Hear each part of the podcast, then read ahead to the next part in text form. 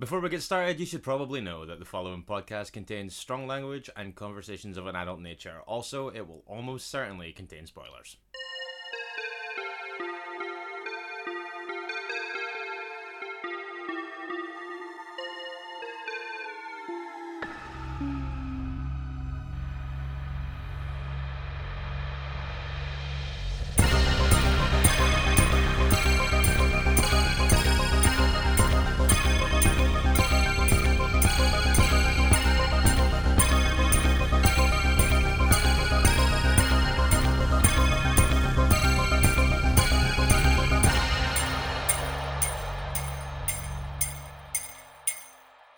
Hello and welcome to Minisode 132 of Strong Language and Violent Scenes, the podcast giving a second chance to films that might not deserve them. I'm Mitch Bain, I'm a lapsed horror writer and an occasional doer of musical things. Uh, and I'm Andy Stewart. Hi. How you doing?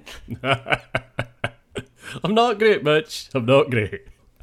Yeah, no. Um, so we are a little bit late for the recording uh, this morning. Can't imagine why. Yeah, well, I, will I'll tell the listeners why and, and, and why I sound uh, so kind of rattly.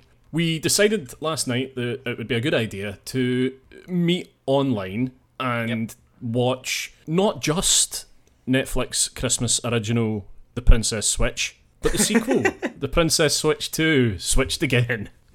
And with the benefit of hindsight, one was probably enough. I would say so. I would say so. I, I, really feel that they were struggling to put a sequel together, but they somehow managed it. It's out there in the world, and I would fully expect another one next year, um, provided that Vanessa Hudgens is available, which she probably will be. But as part of that, there was a fair bit of drinking done. Yeah, we did a kind of like because we can't really give each other proper Christmas presents and hang it properly. We all bought each other our drinks mm-hmm. for the occasion. And I drank a lot, and then I was sick. You sure were, friend. Um, I managed to escape that particular fate, but a good night. And um, yeah, I would say the Princess Switch. Go check that out. Princess Switch Two, only if you really want to. I feel like that was an attempt to coax franchise potential out of thin air. Agreed. Absolutely agreed. Outside of those things, I have managed to cram in a couple of things viewing. Oh right, okay so I have managed to get a couple of things in. Uh, I've been off work, so I just I, I think there was one day this week. I think it was Thursday where I just kind of was like, right, I'm gonna just get my viewing done right now while I was doing some other stuff. I'm just kind of in the middle of moving just now, so while yeah. I was putting things in mm-hmm. boxes and in bags and stuff like that, I I'm in the middle of moving again.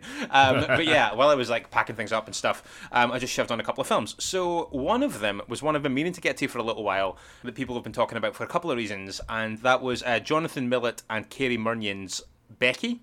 All right. Okay. Yeah.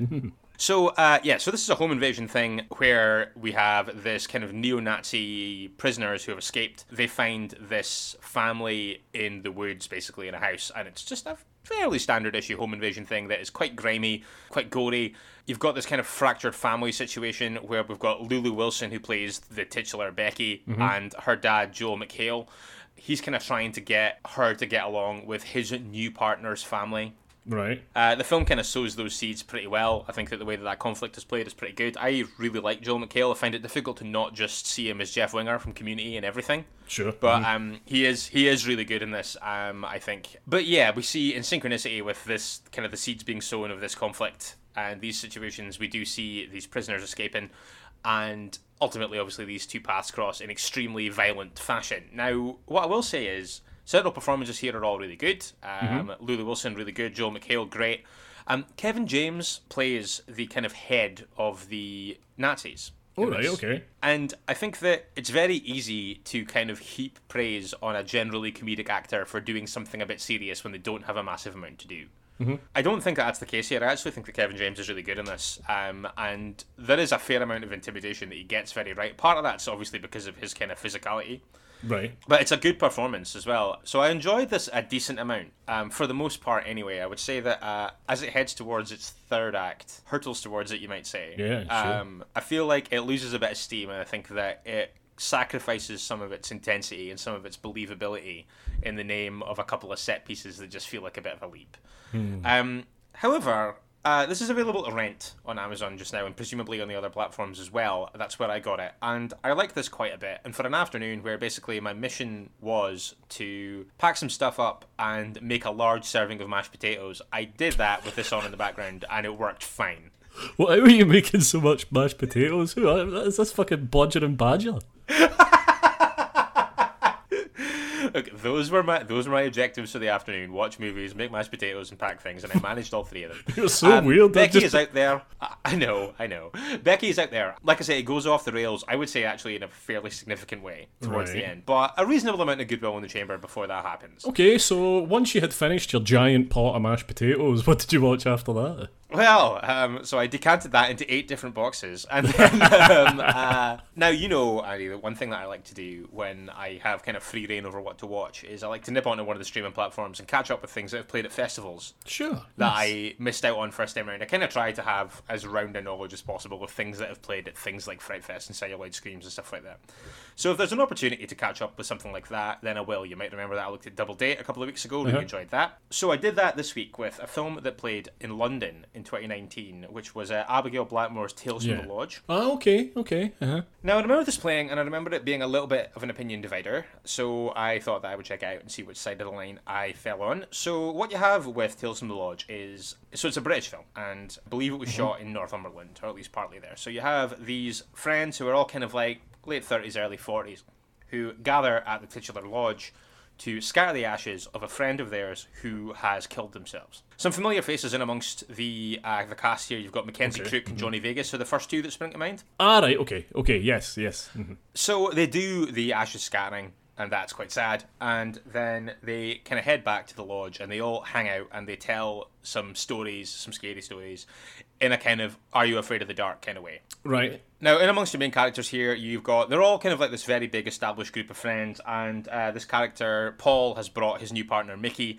Um, who none of them seem to take to um, particularly, and I suppose it's one of those kind of awkward things where you see a partner trying to worm their way into a circle, and that's kind of awkward. I'm kind of, I feel like anthology doesn't describe this exactly right because the stories are kind of almost like a sideline to the main story Okay. It's more wraparound than short stories, but that's fine. I actually think that that's kind of an unusual way to do it, and I'm fine with that. And the stories themselves are largely okay, I think. There's one actually that, um, if you'd pitched to me on paper a Johnny Vegas helmed Lost Boys homage, I would have told you to fuck off, and it is actually really pretty funny. actually sounds like about the most unpalatable thing in the world to me in theory. Um, so I was kind of taken aback by how much I actually enjoyed that segment. Um, where this ultimately goes is a bit of a problem for me. I am not about to speak on anyone's behalf, Right. but I think that this film and its ultimate twist and where it heads relies on a very ugly and very outdated trope that I think that the genre has largely grown up from and moved away from. I seem to have something in my memory about this coming out of Fright Fest when it played. Yeah, um, like I say, I'm not I'm not gonna dictate what's offensive to anyone else, but I think that where this ultimately goes is really quite ignorant and really quite problematic. I think that it's uh, I don't want to dig too far into exactly how it unfolds, but I found the ending of this to completely erase any goodwill that the film had in the bank before that. I think that with um, just mild spoiler tags on this, if you are intending on watching Tales from the Lodge, then maybe skip ahead about a minute or so. But I think that the air quotes crazy gay slash trans killer thing is something that if you are going to use in a film, you have to think very carefully about the worth of that. And I don't think this film does that. I think that it's used in a very lazy and exploitative way, and I hate it. Wow, yeah, that's what Uh, I, that's kind of what I remember. Uh, the, the the third act of this is really quite hateful. I think I can't be doing with it. Um, and I think that the film is technically well made. The performances are pretty good. The humor for about the first hour or so is it's a it's a kind of Britishness that kind of jars with me most of the time, but I completely get it. I get the appeal. I feel like this falls back on really lazy stuff that I think that we are all a bit better than now, or I would certainly hope that we are. So I can't really recommend Tales from the Lodge uh, in good conscience. For as much good work as it does do in the first hour or so, I really hated where it went. Wow, that yeah, that's certainly what I remembered. Actually, people saying about it was that it handles that third act twist, if you like, terribly, and it's uh, borderline offensive. Yeah, I think that if you're going within shouting distance of any of these kinds of things and any of these kinds of issues in your film, then I think that you have to think really hard about the worth of that and what you're doing with it. And I understand that this all exists in a genre that's designed to challenge us and things like that, but I think that this film does that in a way that feels kind of quite unearned and quite nasty. Shit, right? Okay. hmm So, what have you been watching? Uh, obviously, I have something to talk about in terms of scary animals doing scary things to silly people. I'd expect no less. Yeah, uh, but I did check out a couple of things that this stuff's nothing new. Uh, I mean, I, I guess it kind of is because it's new, as in these are recent releases, or very, very recent releases because they're out today. If you're listening on release day, uh, I got my hands on a couple of Arrow Video 4K titles, namely Tremors Oh, nice. And Cronenberg's Crash. Lovely. Yeah, don't feel I need to talk particularly in depth about any of these, especially. But these are the first 4K titles that I've got from Arrow Video, and yeah, the quality the quality is amazing. Again, I, I would expect nothing less of from the general package that Arrow put together for pretty much any title, and I'm not disappointed with any of that. But uh, yeah, the the film quality is amazing. Films like Tremors in 4K is just it's a whole new world. Tremors is amazing and it's one of my, my favourite films growing up. Uh, so is Crash. Uh, Crash is a stunning piece of cinema. But yeah, it was a good post day. Sounds like it. Yeah, yeah, yeah. And both of those things are available today, did you say? Yes, they're both out today. Excellent. Okay. So, moving on. Yeah. Oh, we're going wild again, Mitch. Sure are. Uh, what flavour of wild are we going this week? Um, I was going to say aquatic, but it's not really because this creature can also exist on land. For it is a crocodile. okay, right. Well, what film was this? I went back to 2009 and watched Rogue. Ooh, okay. I haven't seen this one. Uh, I was going to say, tell me about it. I mean, what contrivance leads to an alligator terrorising people? Quick synopsis. Sure. When a group of tourists stumble into the remote Australian river territory of an enormous crocodile, the deadly creature traps them on a tiny mud island with the tide rising quickly and darkness descending. As the hungry predator closes in, they must fight for survival against all odds. Now, this has Radha Mitchell and Sam Worthington in it. Oh, wow. Okay. Yeah. Also, just want to say as well, young Mia Wasikowska in here. Oh, wow. Okay, Yeah. cool.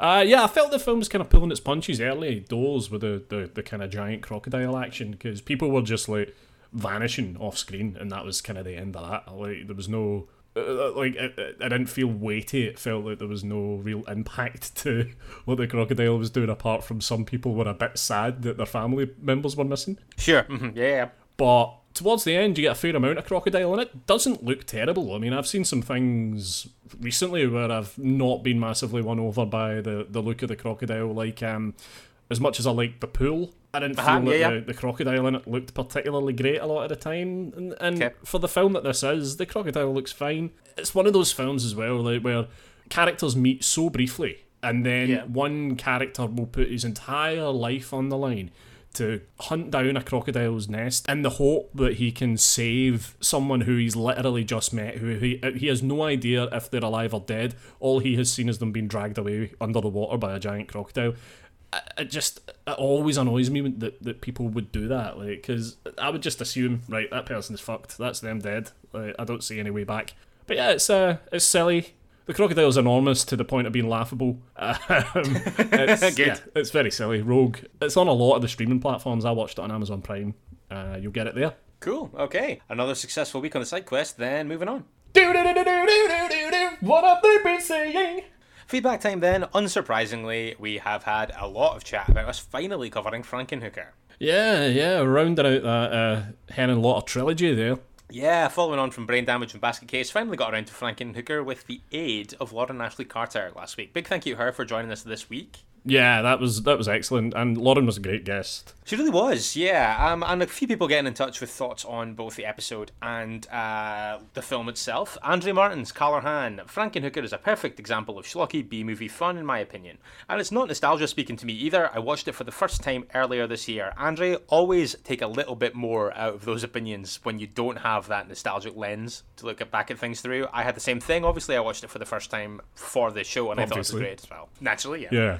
So sticking with Frankenhooker, I've got Saltired Popcorn, Kevin Matthews at Saltired Popcorn on the, the Twitter there, saying superb stuff. And I think Lauren is as bad at self promotion as I am, which is saying something. Trepanning, exploding super crack, and taking delight in hearing Lauren say wee body parts. Another great episode. Good stuff. Um, Laura Byron also getting in touch uh, on Twitter saying, listening as a break from work, ordered the Arrow Blu ray. Happy Christmas to me. Seen it a few times, but not recently, and will always be loving the extras. Oh, new person alert here, I think. okay, yeah, yeah. We've got Graham at Sir Twinbeard. Yes, I think that Graham possibly found his way to the show because he is a fan of Lauren's work. I believe that is the case. Graham saying, out for a walk listening to Strong Violent PC, and what a great thing it is. The three of you are so funny. Lovely start to the day. I'm grinning from ear to ear. Please, can Lauren be your guest in every episode? I mean, she can certainly come back. She can certainly come back. Um, what I would say to that, though, is Lauren, if that's something that you're considering, please know that this is an awful time drain. yeah, don't take that decision lightly. uh, do you have anything else on Frankenhooker before we move on? Fucking loads. Okay, fire away. Andrew Barron then on Facebook saying, I would wager the phrase purple areola there has never been said by another human being in the history of language. Or if it has, it certainly hasn't been uttered with the same throwaway nonchalance that Andy said it. Yep, fair enough. I really like that. Chris Skelp achieving a strong language violence scenes double bill so far this weekend. Watched The Gate and Frankenhooker and then listened to both episodes. Had fun with them all. The Frankenhooker episode was especially entertaining. Loved the fact that Lauren has seen the film multiple times and never noticed that Zorro took a cab to New Jersey. At the point he flagged it down, I did wonder what crazy cab driver would be cruising for business in that area. And Fair. yeah, absolutely fair. And Darren Gaskell saying, This is a strong contender for my favourite episode ever. Oh, wow. Okay, cool. A lovely, warm, and funny chat about a film I think is great. And I don't know if anyone else out there makes the word motherfucker sound as oddly sweet as Lauren does. Ah, that's nice, isn't it? Yeah, that is nice.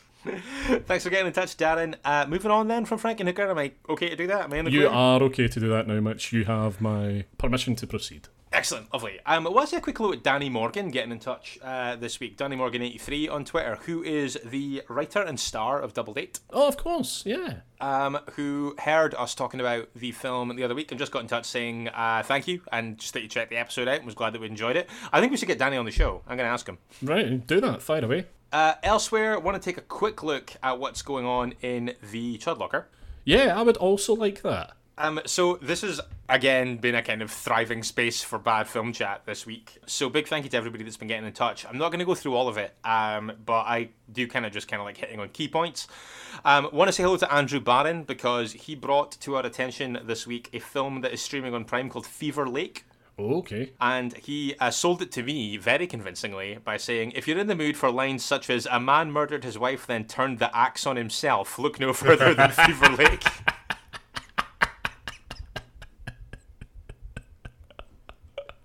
I am uh, 100% on board, and I am adding Fever Lake to my Amazon watch list as we speak. Yes, I think that um, I think that genuinely, if you're going to sell me with one line of dialogue, that's possibly the most convincing thing you could possibly have said. Absolutely delighted. Also, want to say hello to Stephen Wales, who got in touch and had a couple of recommendations, uh, more recent films uh, that are also showing on Amazon Prime at the moment. Dead Body 2017, a group of people in a remote cabin play a parlor game that turns deadly. He said it's so obvious who the killer is in this that I'm sure even Mitch could figure it out early on. Still reasonably solid with a couple of interesting twists. And also Island Zero, residents of a small island start getting picked off by an unseen predator.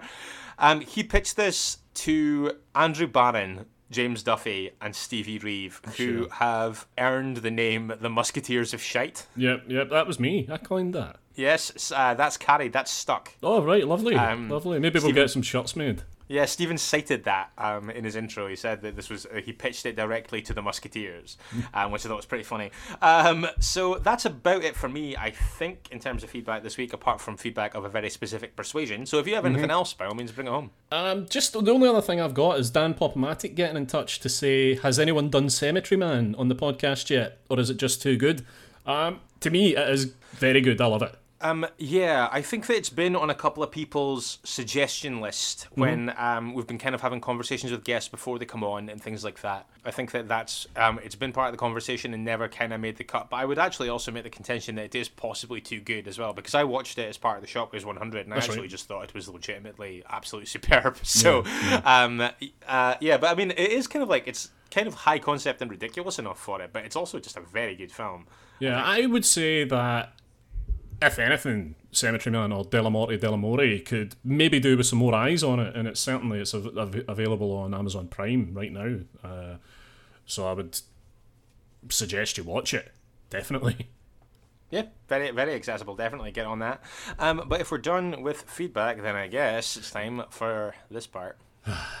Now I- I'm going to try and do this without immediately vomiting. Okay, yeah, do what you have to. It is once again time, of course, for Mitch's Pitches. Mitch's Pitches is a feature on the show that is designed to exploit my ignorance for your entertainment. While we're recording, Andy will send a picture to my phone. It will be a poster from a horror film from years gone by. He'll have photoshopped out the title and the tagline and leave only the image. Now, it will fall to me to describe the image to the best of my ability and give it a title and a synopsis, after which, of course, we'll share it everywhere on our social media platforms so you guys can get your pitches in as well. Now, a fair few you did that this week, um, just a handful uh, coming in and um, I enjoyed them all. So quite happy to just dig into everything that we got in. Um, it was the Rift last week, uh, reappropriated disastrously by me as a Journey to the Fallopian Dystopia.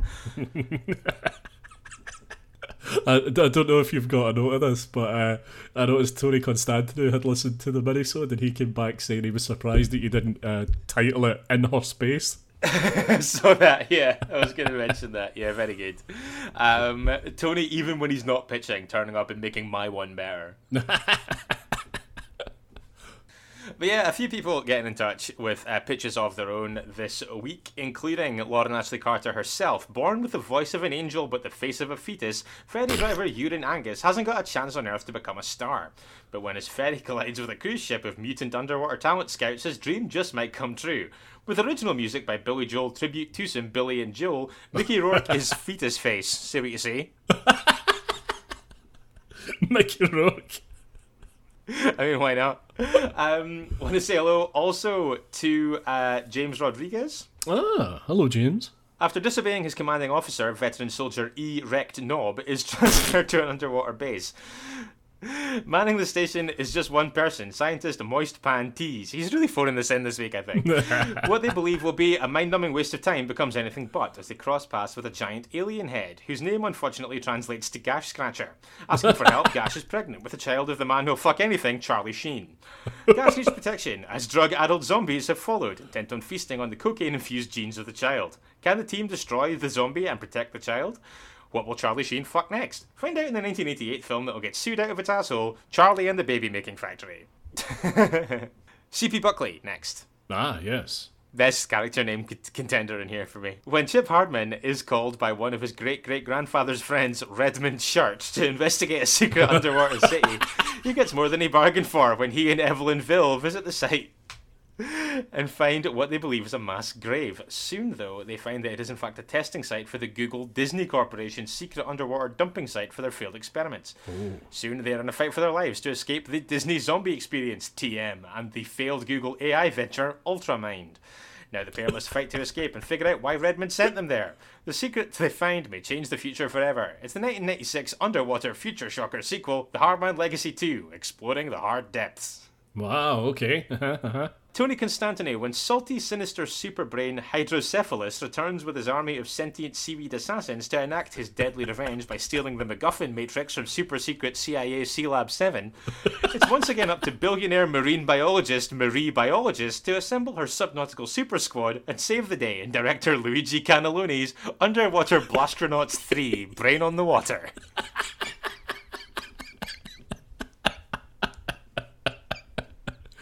wow. Pretty good. And Bill Carr wrapping things up this week. A super intelligent, betentacled, two-eyed, broody sea vulva is on the prowl is on the prowl in the fjords of Norway. it's the last thing that Alexei the Finn and Tufty Skarsgård expect to see as they try their hands at the new sk- at the new Scandinavian craze of sub-aqua clay pigeon shooting. The creature they encounter is not on the pill and seeks impregnation. Neither Alexei nor Tufty is ready for fatherhood, despite Norway's first class childcare benefit system. And so begins an afternoon they'll never forget. In Sperm Berserker, marauding growler of the deep.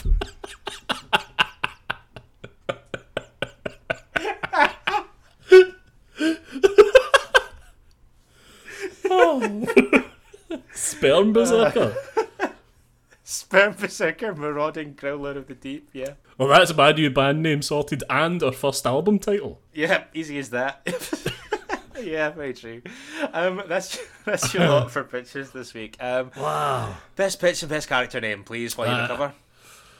Best character name's a toss up between Luigi Cannelloni and Charlie Sheen because that's just preposterous.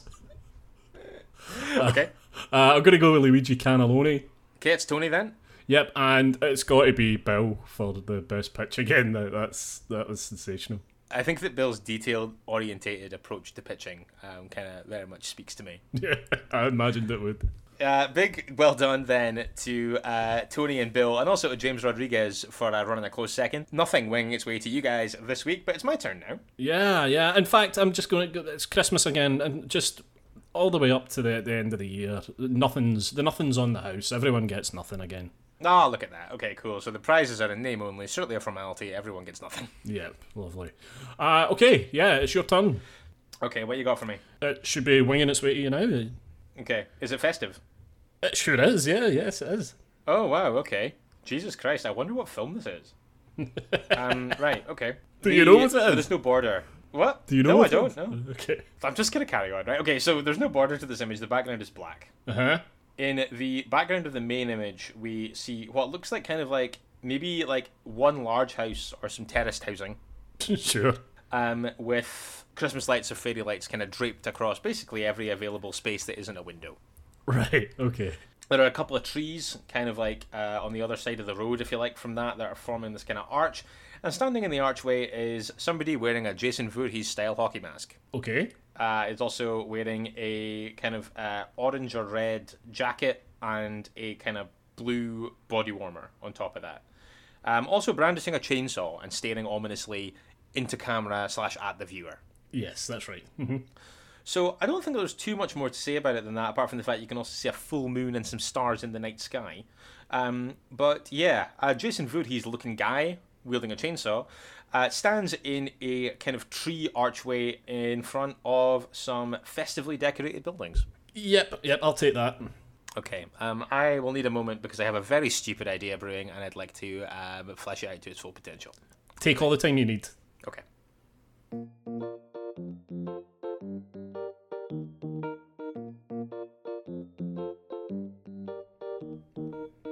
I legitimately thought that you were going to get what this was immediately when I sent it to you. I am surprised that you didn't, but then maybe I'm not. It is you.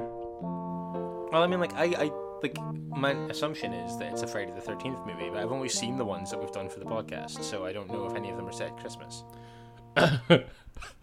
Your uh, assumption is wrong. Oh, okay, cool. Um, well, I've actually, um, I've actually, I've taken one detail and extrapolated as I sometimes do. And I, I, I'm- So just before you do this as well, Mitch, I've got to be honest that I've slightly wrong footage here with this image. Um, Okay. But we, we can we, we'll get to that. Did you did you Photoshop a Jason mask onto someone? Carry on. Okay, here we go. 20 years after the events of the original film, Sally Hardesty has recovered from her terrifying ordeal and is living a life of quiet seclusion working as a schoolteacher in El Paso. Tasked with her annual job of organising the school's famous nativity scene, she works late one night and to her horror, members of staff turn up dismembered and with their skin sawn off in various areas of the school. Sally's worst fears are confirmed. Leatherface is back, and to throw the authorities off the scent, he's stolen the identity of another infamous serial killer. As the list of victims grows longer and the skin shaving intensifies, what starts as a deadly fight for survival soon becomes a deadly fight for survival as she must face off once again with a familiar foe sporting an unfamiliar face. Deck the halls with piles of bodies this Christmas in 1994's cross universe mindbender, The Texas Jason Saw Massacre, a flay in a manger. Skin shaving doesn't sound bad. Taking their skin off. But yes, anyway, I um uh, I obviously I picked up on one detail and turned that into a very stupid thing. I am very curious to know what the actual answer is to this. What year did you say? 1994? 1994. I had to I had to set it sufficiently distanced from the events of the Texas Chainsaw Massacre. Sure. Right. Well, prepare yourself for my confession here. Okay. This is not a poster. Okay. Right. Okay. I would say I would admonish you for that, but also I don't think that the point of this is ever for me to correctly guess the film, so I don't really mind. But um, what did you actually do here then? what I've done here is this is actually a T-shirt design by Christopher Lovell, which is available on Fright Rags right now. Um, Okay. But I thought it was sufficiently close to a, a kind of horror movie poster that it might work, and it, as it turns out, it has indeed. However, the film is not a horror film. Right. Okay. The film is 1989's National Lampoon's Christmas Vacation. Fuck off.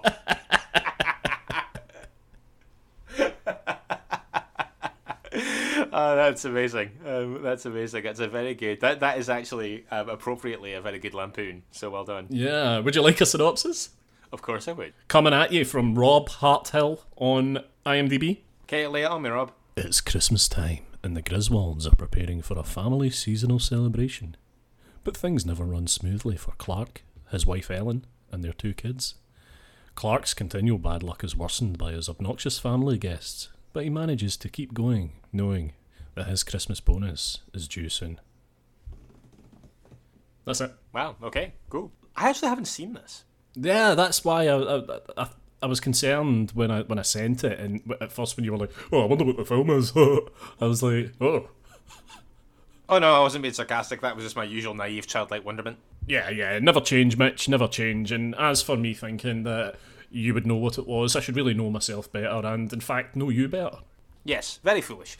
That concludes Mitch's Pitches for this week. That image is everywhere. I am very excited to see what you guys come up with for this one. Um, I think that this um, is an absolute hive of potential. Very, very interested to see what you guys uh, throw our way. Of course, it'll be a little while before we can uh, take a look at them, but yeah, looking forward to that. Turn our attentions then to the streaming platforms this week. And again, because we won't be around next week, this is a little bit longer than usual because I've just done it to the end of the year Oh, fucking hell, okay. like so nobody misses a trick between now and 2021. Uh, Amazon Prime on Tuesday we have the Matrix trilogy coming in its entirety. Okay, cool. hmm Um, on Wednesday we have season five of The Expanse, which has just like yeah quietly ticked up to five seasons with like massive critical acclaim without really registering on my radar at all. But um, yeah, it's back on December 16th. Hundreds of years in the future, things are different than what we're used to after humans have colonized the solar system and Mars has become an independent military power. That is certainly different to what we're used to. That's a fair synopsis. Rising tensions between Earth and Mars have put things on the br- have put them on the brink of war. On uh, Friday the 18th, another film that needs no introduction, The Terminator. All right, okay. hmm Um, Sky Cinema on Thursday the 17th got The Bay of Silence. Will believes his wife Rosalind is innocent of their son's suspected murder, only to discover the devastating truth behind her past links to another unsolved crime. And potentially the most horrific of all, on Boxing Day coming to Sky Cinema, Cats. That's true fucking horror. Yes, if you want a real nightmare fuel this Christmas, uh, there's your answer.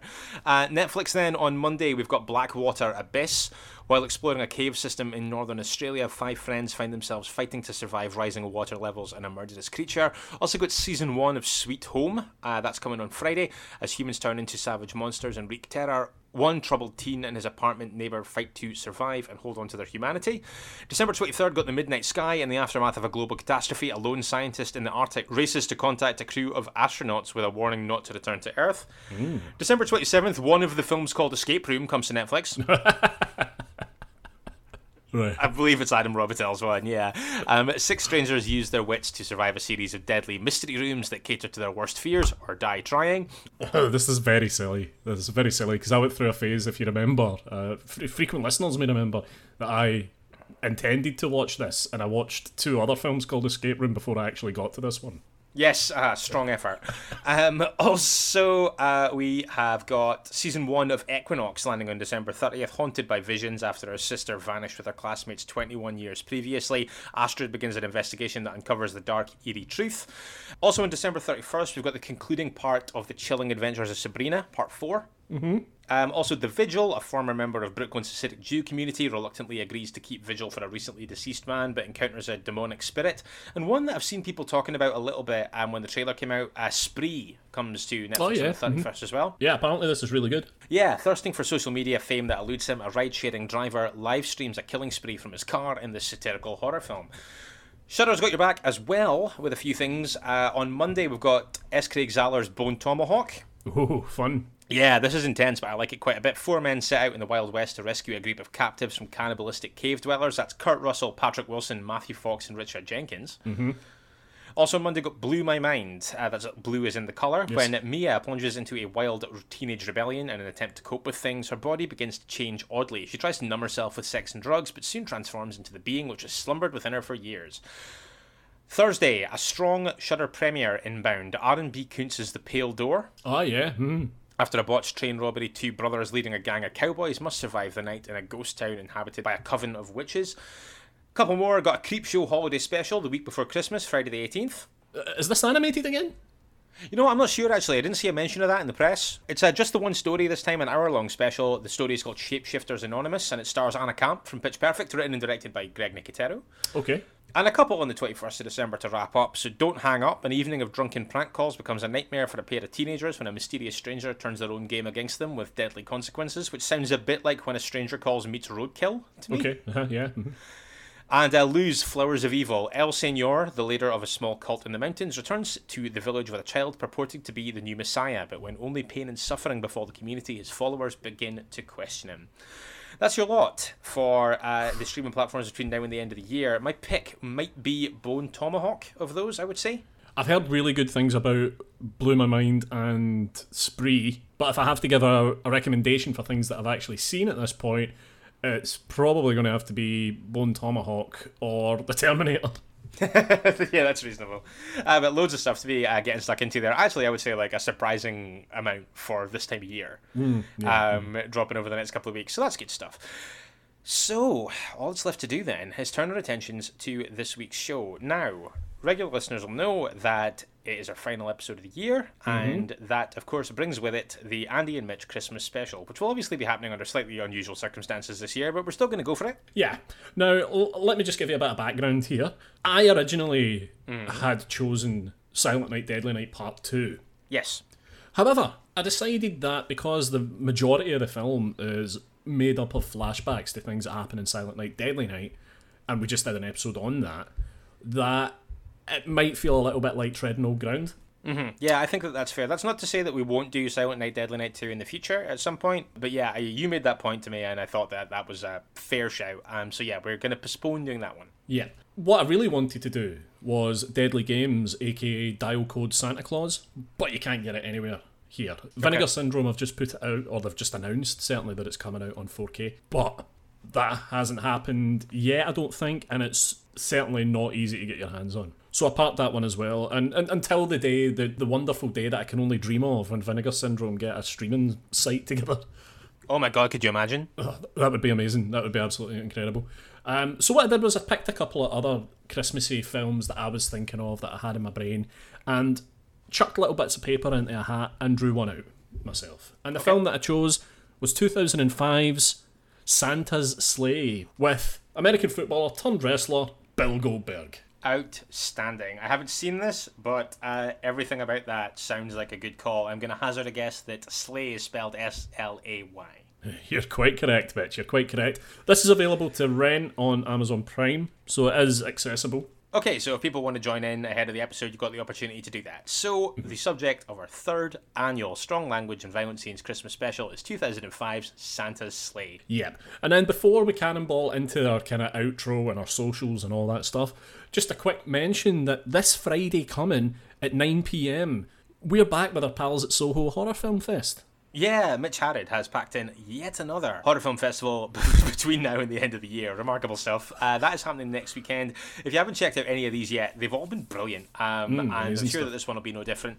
But yeah, this Friday at 9 pm, we are uh, hosting a Zoom watch along with Mitch of 1989's Elves. yeah, no, this is available everywhere. This is available. There's a pretty good quality version on YouTube, in fact.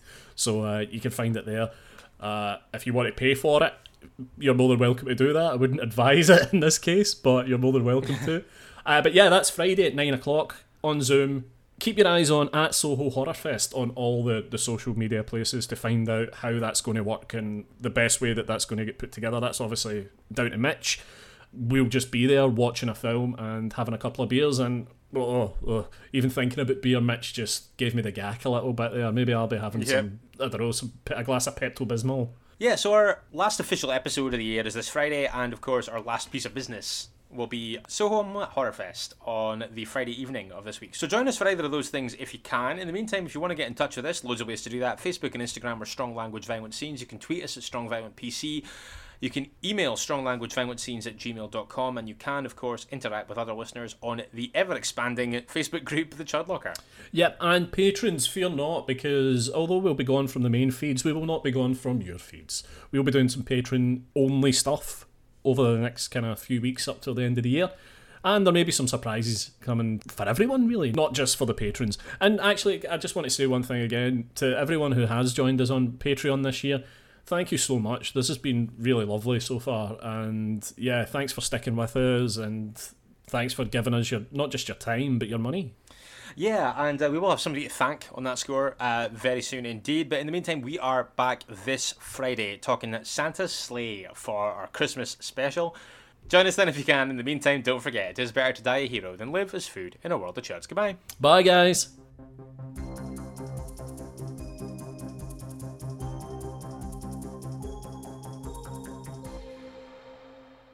Hey guys, just want to step in really quickly and say a quick thank you to somebody joining us on Patreon this week. Yeah, yes, Stephen Wales, musketeer of shite, proponent of all films terrible. Yep, Photoshop master. of course, yeah, he's the man who steps in whenever you have to give me a fucking Andy's pitch thing to do. You know, he's actually been in touch with me lately, and I have an Andy's pitch in the chamber. I have one ready. Well, let's kickstart the new year with that. Yeah, that sounds good to me. First minisode of the year. We can start with that. That sounds good. But Stephen, huge thank you, just in general, for being such a great supporter of what we do. But uh, thanks for stepping up and joining in on Patreon as well. And if the rest of you guys want to do that, take a look. It's patreon.com slash stronglanguage, violent scenes. See you guys later. Cheers, guys. Thank you so much. You've been listening to Strong Language and Violent Scenes with Andy Stewart and Mitch Bain.